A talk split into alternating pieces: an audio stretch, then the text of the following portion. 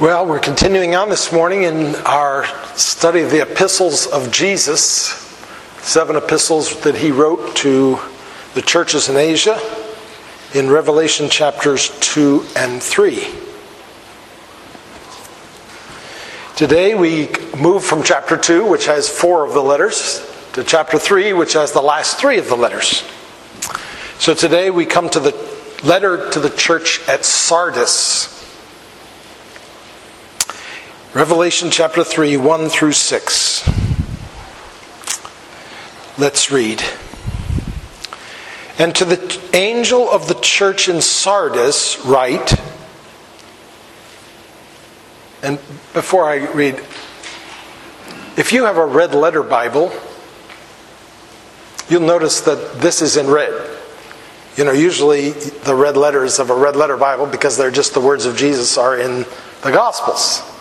There's a few other places in the New Testament where it actually quotes the words of Jesus, and this is red because these are the words of Jesus. So let's start over. and to the angel of the church in Sardis, write the words of him who has the seven spirits of God and the seven stars. I know your works. You have the reputation for, of being alive, but you are dead. Wake up and strengthen what remains and is about to die. For I have not found your works complete in the sight of my God. Remember then what you received and heard. Keep it and repent. If you will not wake up, I will come like a thief, and you will not know at what hour I will come against you.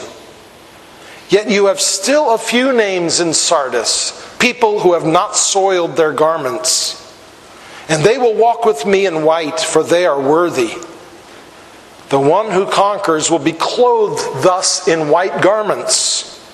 And I will never blot his name out of the book of life. I will confess his name before my Father and before his angels. He who has an ear, let him hear what the Spirit says to the churches. Now, our theme this morning, uh, we've had one theme each each week. And our theme this morning is the faithful remnant. The faithful remnant. And of course, a remnant is um, something left over that remains when everything else is gone. And um, so in the, in the Bible, it's a, it's a theme that we see frequently. Um, the theme of the remnant for instance, um, in the Old Testament, in the story of Elijah, you remember when he was being persecuted by the king and the king's wife and by everybody who's in charge of Israel, and he was feeling all alone.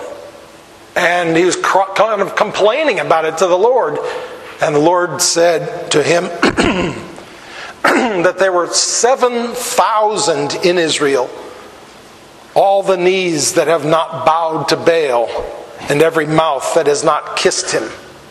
So there were, he wasn't alone. There was, a, there was a remnant of 7,000 who hadn't worshipped the idols that the king and Jezebel had been introducing. And then when Isaiah, the prophet, begins his ministry, he pronounces, um, he de- describes the scenario, spiritually speaking, in Israel, and it's very, very bleak. Ah, sinful nation, a people laden with iniquity, offspring of evildoers, children who deal corruptly. And he goes on and on and just paints such a bleak picture. But then, verse 9, he says, If the Lord of hosts had not left us a remnant, we should have been like Sodom and Gomorrah, completely destroyed and gone from the face of the earth. And then later in Isaiah, when Isaiah begins to look forward to the return, the exile, and the return from the exile in Babylon, he says, Though in 1022, though your people Israel be as the sand of the sea, only a remnant of them will return. Most of them were, in fact, it's about 99% that stayed in Babylon, and only 1% came back. But God always has a remnant of his people even though it may be a small group, it's a remnant. And here in this letter, we see that although the church as a whole wasn't doing well, there's a remnant in the church that is being faithful to the Lord in the midst of those who are caving in to the world's pressure. And we are also told in this epistle just how precious this remnant is to him. These people who are faithful when everybody else is not being faithful. You will have, you still have a few names in Sardis. People have not soiled their garments, and they will walk with me in white, for they are worthy. The one who conquers will be clothed thus in white garments and I will never blot his name out of the book of life. I will confess his name before my Father and before his angels. So, what makes these people so special? What did they do that was so great that Jesus uh, esteems them so highly, as he says here? Well, all we're told is that they didn't soil their garments implying that the others had soiled their garments somehow. So, how is it that the others had soiled their garments? Well, it says to them, You have a reputation for being alive, but you are dead. You have a reputation for being alive, but in fact, you're dead. Now, from the outside, they appeared to be a lively church, well thought of and well spoken of, a place where things were really happening. But on the inside, it was a different story. It says that they were dead on the inside, but if we really read carefully, we'll see that that's is not trying to say that they're absolutely dead inside. He's not saying that the church is filled with fake Christians who really don't know the Lord at all. And you can see this from a number of things in the passage. Number one, they're told to wake up. Well, dead people don't wake up, they're dead. Sleeping people wake up. People who look dead, acting dead, but if they can wake up, they're not really completely dead. Second of all, their life from Christ is shriveling up. It's not gone. Like it says, strengthen what remains and is about to die. You see, they're not really completely dead. They're just have so little in them, they're about to die. perhaps only a few warm embers. I know fireplace analogies are not popular when it's 95 degrees in August, but the point is, there's okay. We can talk about barbecues. There's a few, a few warm coals on the bottom. Still, you can get it going. To uh, it, so there's something there. It's not completely gone of warmth or light or life. Um, they weren't fulfilling their calling. He says, I have not found your works complete in the sight of God. That doesn't mean that there's nothing there, but they're not complete. They had forgotten what they had received. Remember then what you received and heard. So, this is what it is talking about that they had soiled their garments. Now, um,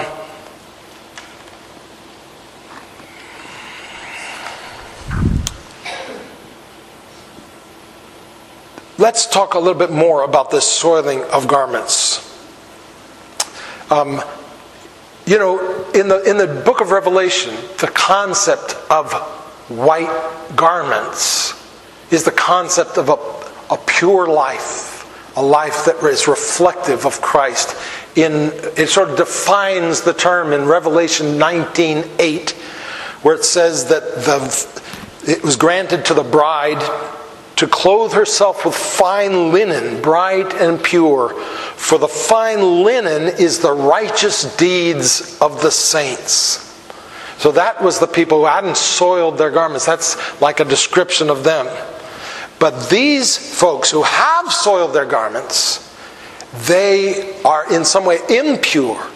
They're double minded. They have trying to keep one foot in the church and one foot in the world. They're polluted, an unholy mixture of love for Christ and love for the world. Trying to do what Jesus says can't be done. No one can serve two masters, for either they will hate the one and love the other, or he will be devoted to the one and despise the other. Matthew 6:24.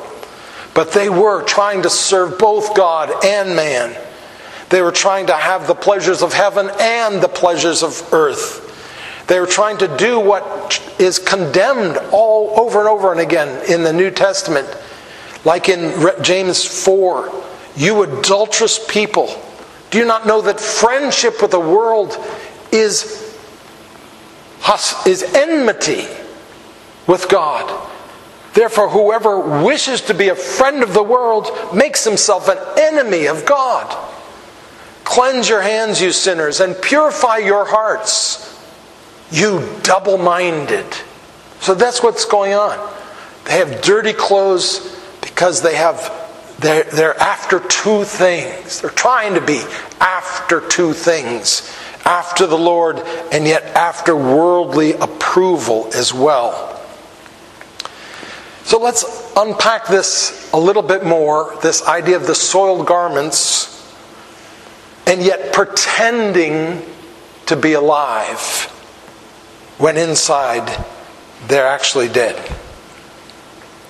Their, their deadness refers to the fact that their love for God is going out. Their, their reputation of being alive is indicative of their love of human approval. As humans, you see, we're not who we should be. And uh, it's not really that difficult to get people to admit that they're not perfect. But we sure try to come across as people who are what they should be. This is part of our sinful nature. People wear layers of makeup to hide the real person who's behind it all. And I'm not criticizing practices of beautification, but it's interesting how many people spend so much time beautifying the body and so little time addressing the mess that's inside. They're more concerned about how others think of them than they are about what they're really like or how God thinks of them. People can be more devoted to their house, for instance, than they are to what's going on in their house. More interested in Facebook friends thinking that they have a great life than doing the mundane daily things that actually are the building blocks of a great life. Couples more interested in their marriage looking alive than devoting the effort and time into actually having a living marriage relationship. Today, you hear a lot about people wanting to feel alive. But when you peel away the onion, I think many times you'll find that they don't really care that much about feeling alive. What they really want is for others to think they're alive. This is the way we humans are. And it shouldn't surprise us then that this happens with Christians inside the church as well as it does out in the world. We also desire the approval of men. We desire to look alive. We desire to look godly and filled with God, whether or not we are. Peter addresses this in 1 Peter chapter 3. He says, Do not let your adorning be external, the braiding of hair and the putting on of gold jewelry or the clothing you wear, but let your adorning be the hidden person of the heart with the imperishable beauty of a gentle and quiet spirit, which in God's sight is very precious. Now, I know that this passage was originally directed to women, but certainly it applies to all of us. And it exposes our tendency to care about what other people, how other people view us, instead of what we're really like inside that only God can see. When Jesus came, he confronted this problem, didn't he? This problem of people trying to look alive when inside they were actually corrupt. Matthew 6 Beware of practicing your righteousness before other people in order to be seen by them, he said. And he referred to hypocrites who love to stand and pray in the synagogues and at the street corners that they may be seen by others. Matthew 6. And then in Matthew 23, he confronted the Pharisees saying they do all their deeds to be seen by others. For they love the place of honor at feasts, and the best seats in the synagogues, and greetings in the marketplaces, and being called rabbi by others.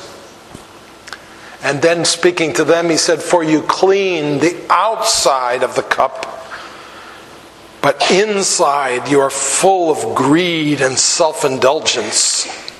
You blind Pharisee, first clean the inside of the cup, and the outside also may be clean. Woe to you, hypocrites, for you are like whitewashed tombs, which appear outwardly beautiful, but within are full of dead people's bones and all uncleanness.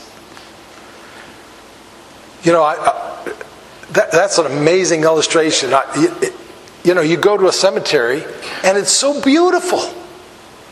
You know, the grass is so well kept, and there's flowers, and there's stones with carvings, and really it's so nice. But down deep, there's rotting, smelly bodies down in there. And that's a, such a great analogy for the way people can be. We are whitewashed and clean and beautiful on the outside, but inside we're full of dead men's bones. And Jesus quoted Isaiah 29 13 uh, frequently as one of his favorite Old Testament verses to quote. So he said, This people draw near with their mouth and honor me with their lips, while their hearts are far from me. So Jesus knew well this reality, and now he's pointing it to this church in Sardis. Now, of course, the fact that they're alive, that they appear alive, but are actually dead, you know, it's there are obviously dead churches, churches that don't appear alive, that appear dead and are dead. And there's a legitimate reaction against dead churches. We're repelled by what is dead or close to being dead. Nobody likes, you know, going to the nursing home. Nobody go, does that for the joy of it. I mean, they may love, have so much love that they'll go, but just seeing people close to death and whose bodies are so old and, you know, it makes us feel uncomfortable. It's hard to get people to go to those things. We're repelled by that. And it's very easy for churches to become dead, for the prayers to be just repetitious and rote, for the uh, they're just going through the motions. Nobody seems to be really feeling anything. That there's no reason to do what you're doing except the fact that you've been doing it for a long time. And nobody really knows why you do it except for that. There's no real meaningful fellowship, only superficial chatting that takes place about the weather, about this or that, but nothing really important. There's a focus on the outward aspects, the, the furniture of worship, or the furniture of church life. You know, where's the picnic going to be? Or what time is the meeting going to start? Or how we used to do it this way and now we do it that way. Or how my old church did it this way and oh, this church does it that way. And it's all just worrying about the little ceremony of church life. There's no passionate seeking of Christ and no sense of His presence. There's no tears and no laughter, and no exuberance and no vulnerability. And just as there are obviously dead churches, there are dead Christians too. How easy it is for us to shrivel up in our souls or to have never had the life of Christ in the first place and just be pretending. Or to even those of us who have regular devotions, it's so easy for them to be dead themselves, for us just to be going through the motions, to drift away from Jesus. Even when you're coming to church, even when you're spending time in God's Word every day, it's still easy to drift away from Jesus. We are drawn to what is alive. And people are drawn to you if they see you as alive. And how we love that. We love people's attention and admiration and adoration. And we love to be loved. And we love to be flattered, and how pastors love their churches to be full of people, and how they love congregations. They're eager to hear what they have to say. But actually, being alive means dying to worldly approval.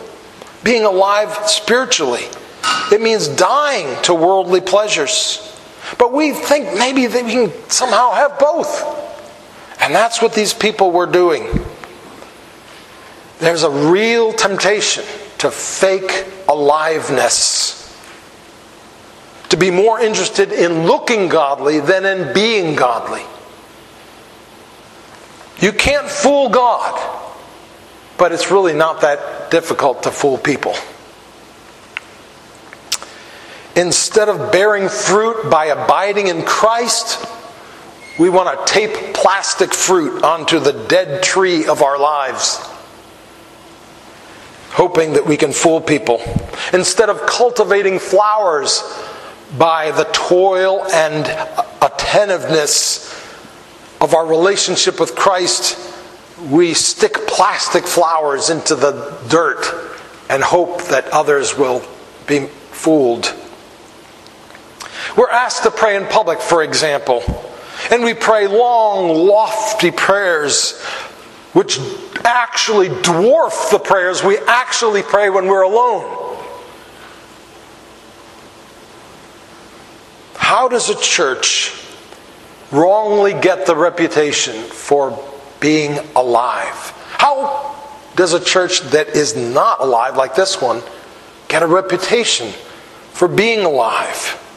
How does a church come across as very much with it when actually it's asleep? Well, they do that by adapting themselves to what they think is going to impress people. By conforming to the style that is popular in the world. Now, I think you can see that tendency today in the, uh, the way that many churches are tempted to conduct themselves. And I, I'm here very concerned about not being critical. I don't want to be critical of other churches that do things differently.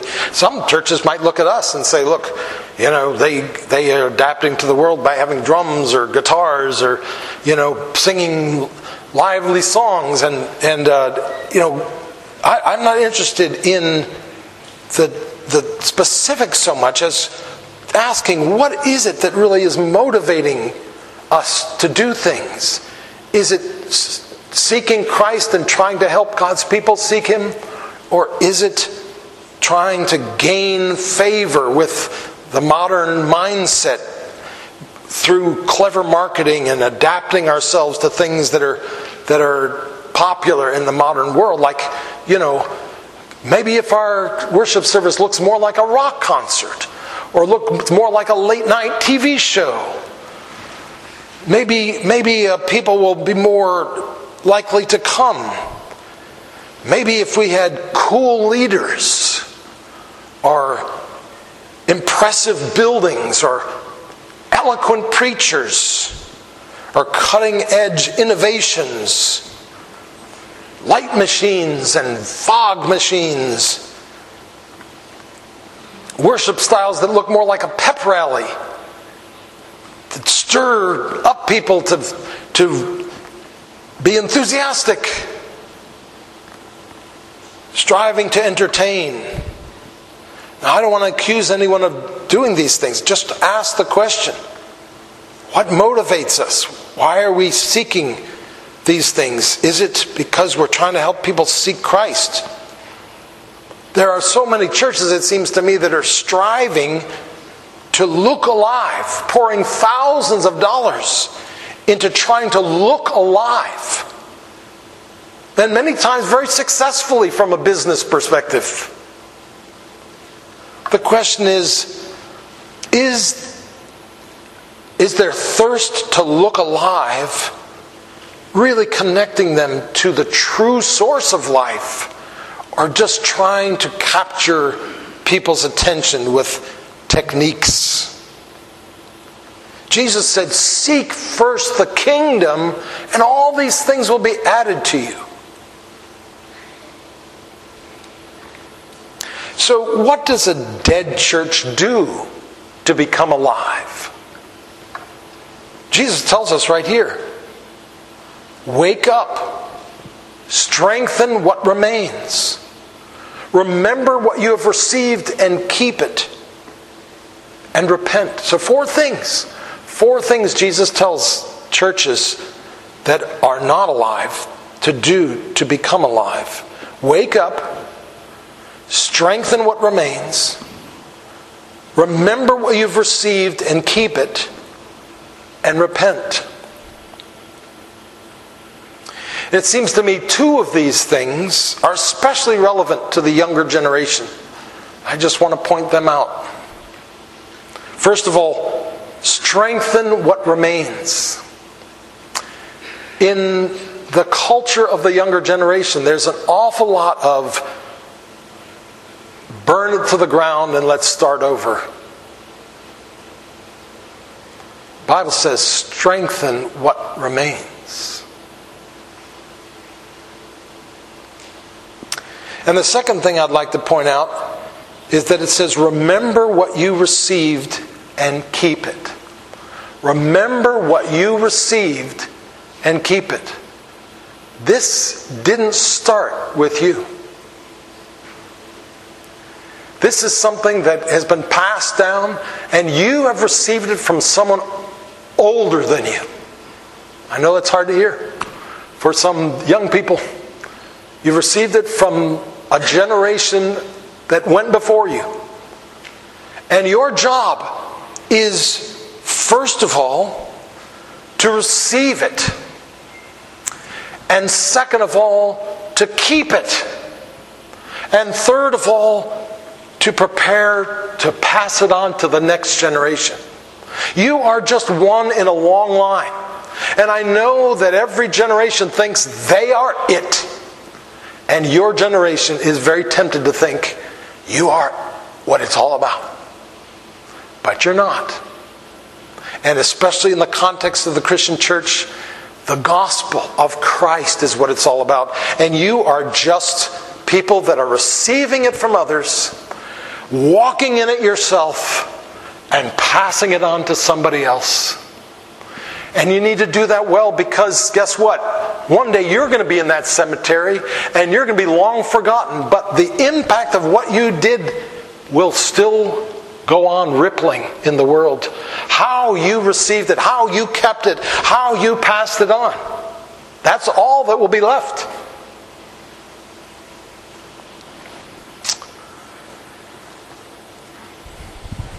This is true of churches and of individuals. It seems to me that there are three groups in this church. There's those who are doing great, who are not soiling their garments, who are called worthy by Jesus. Then there are those who looked alive but actually were not, but who would indeed respond well to these words of rebuke from Jesus and repent of their sin and remember what they've been taught and wake up and get going. And then the third group is those who looked alive but weren't, who would not give heed to these words of Jesus. And one day, when they don't expect it, Jesus will come against them, as he says in this passage. And I would suggest that most churches have these three groups in them. Most churches have these three groups in them. Some are doing great and seeking the Lord. Some who are not doing great, but who will pay attention to the rebuke of the Lord and, and begin to change and seek Him. And some for whom they just will not listen. What about you? For most of you, people think that you're spiritually alive. The question is, are you? Are you a Christ lover or just a churchgoer?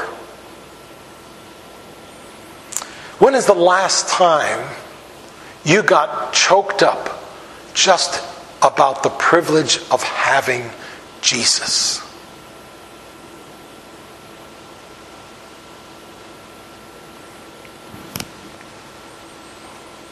For some, there may be a sin in their lives which drains their life from them. A lingering sin, an unconfessed sin, an unconfronted sin. Running rampant in their souls like an infection can run rampant in the body. And instead of taking a spiritual shower of repentance and remembering, and like Jesus said, they put on deodorant and perfume to drown out the dead smell. So others don't notice. Some of you are the faithful remnant that Jesus speaks so fondly of. Even if you don't recognize the fact that you are, that doesn't mean you're not. And the Lord will never blot your name out of the book of life but will confess your name before his Father and his angels. And one last point.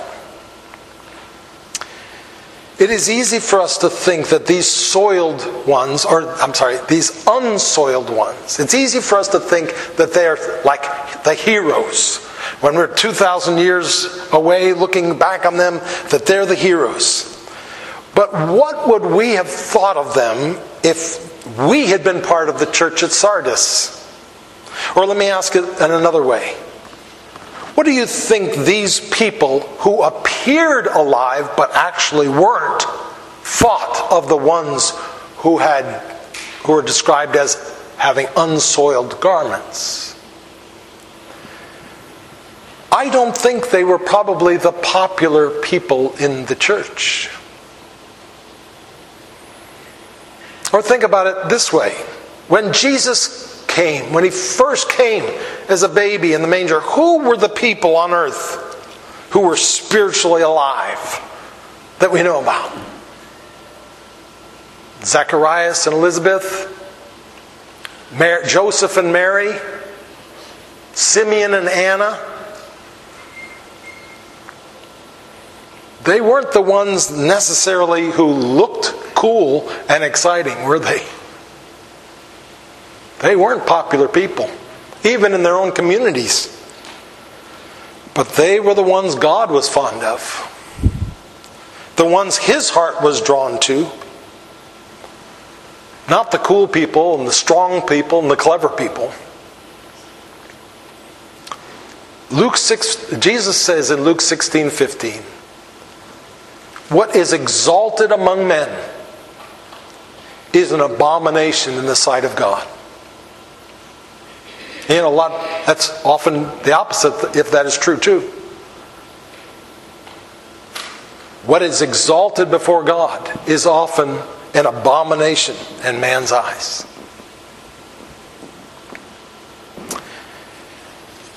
If you are interested in following up on the thought of this sermon, I would urge you to read a book called The Courage to be Protestant by my theology, one of my theology professors, David Wells.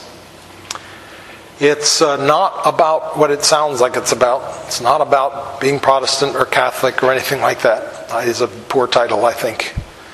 It's about just being willing to be a church that seeks after the Lord and doesn't try to become more than it is and isn't willing to be less than what it's supposed to be. So, if you can, uh, that's again, that's The Courage to be Protestant by David Wells. Now let's come to the table of the Lord. What a great honor and privilege it is to be invited to this feast. And not everyone is invited, but only those who have given their hearts to Jesus Christ and who are seeking Him. Only those who can say, I am starving if I don't have Jesus. I can't survive on this world's food. I have to have Jesus. If that's the way you are, then this is for you. He has provided for us only a little at this time. For we only see Him and experience Him in a partial way right now. One day we will see Him face to face, and there'll be no holding back and no barriers. But in the now, we get little tastes. And they're precious and they're beautiful. And they're enough to hold us over until that day. Let us pray. Lord Jesus Christ, we come to you today as needy people. We look in ourselves, we just don't have what we need, O oh Lord. And we look at this world, and in this world, it's just full of vain promises, but there is no real reality in this world that can give us what we need. We need you. We all, O oh Lord, need you. And we thank you that you have supplied us yourself, that you have given us your Son, the greatest treasure. And we thank you, Lord, that he is so valuable that it is worth selling everything we have in order to possess him. And we willingly, therefore, lay down our lives and everything we own, everything we have, because Christ is our life. And we pray that now, as we partake of this little taste of His goodness, that you would strengthen our hearts and remind us of His love for us. And allow us, O oh Lord, to walk in Him out back into this world. We pray in Jesus' name. Amen.